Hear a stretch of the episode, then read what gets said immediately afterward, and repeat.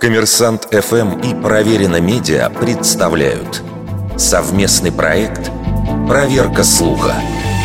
Правда ли, что героиня Отечественной войны 1812 года Василиса Кожина – выдуманный человек? Впервые о жене деревенского старосты, которая вместе с односельчанами лихо гнала пленных французов, написали в 1812 году в журнале «Сын Отечества» со ссылкой на неназванный источник. Надо отметить, этот журнал был основан, говоря современным языком, в целях пропаганды патриотизма, а не достоверного изложения событий. Год спустя старостиха со Смоленщины стала персонажем Лубка в воспитательно-патриотическом издании для детей – а художник Смирнов написал портрет кожаный, зачем-то поместив на ее грудь медаль в честь взятия Парижа. Свидетельств, что малоизвестный живописец создал портрет с натуры, не сохранилось.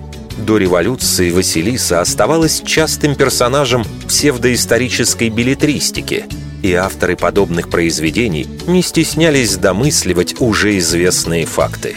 В советские годы История Василисы Кожаной продолжает обрастать подробностями, при этом ссылки на какие-либо источники не появляются. В монографии историка Николая Гарнича Василиса уже командует партизанским отрядом. Эта же история есть и в труде Евгения Парле, который, впрочем, подчеркивает, что отделить легенды от фактов при рассказе о Василисе невозможно.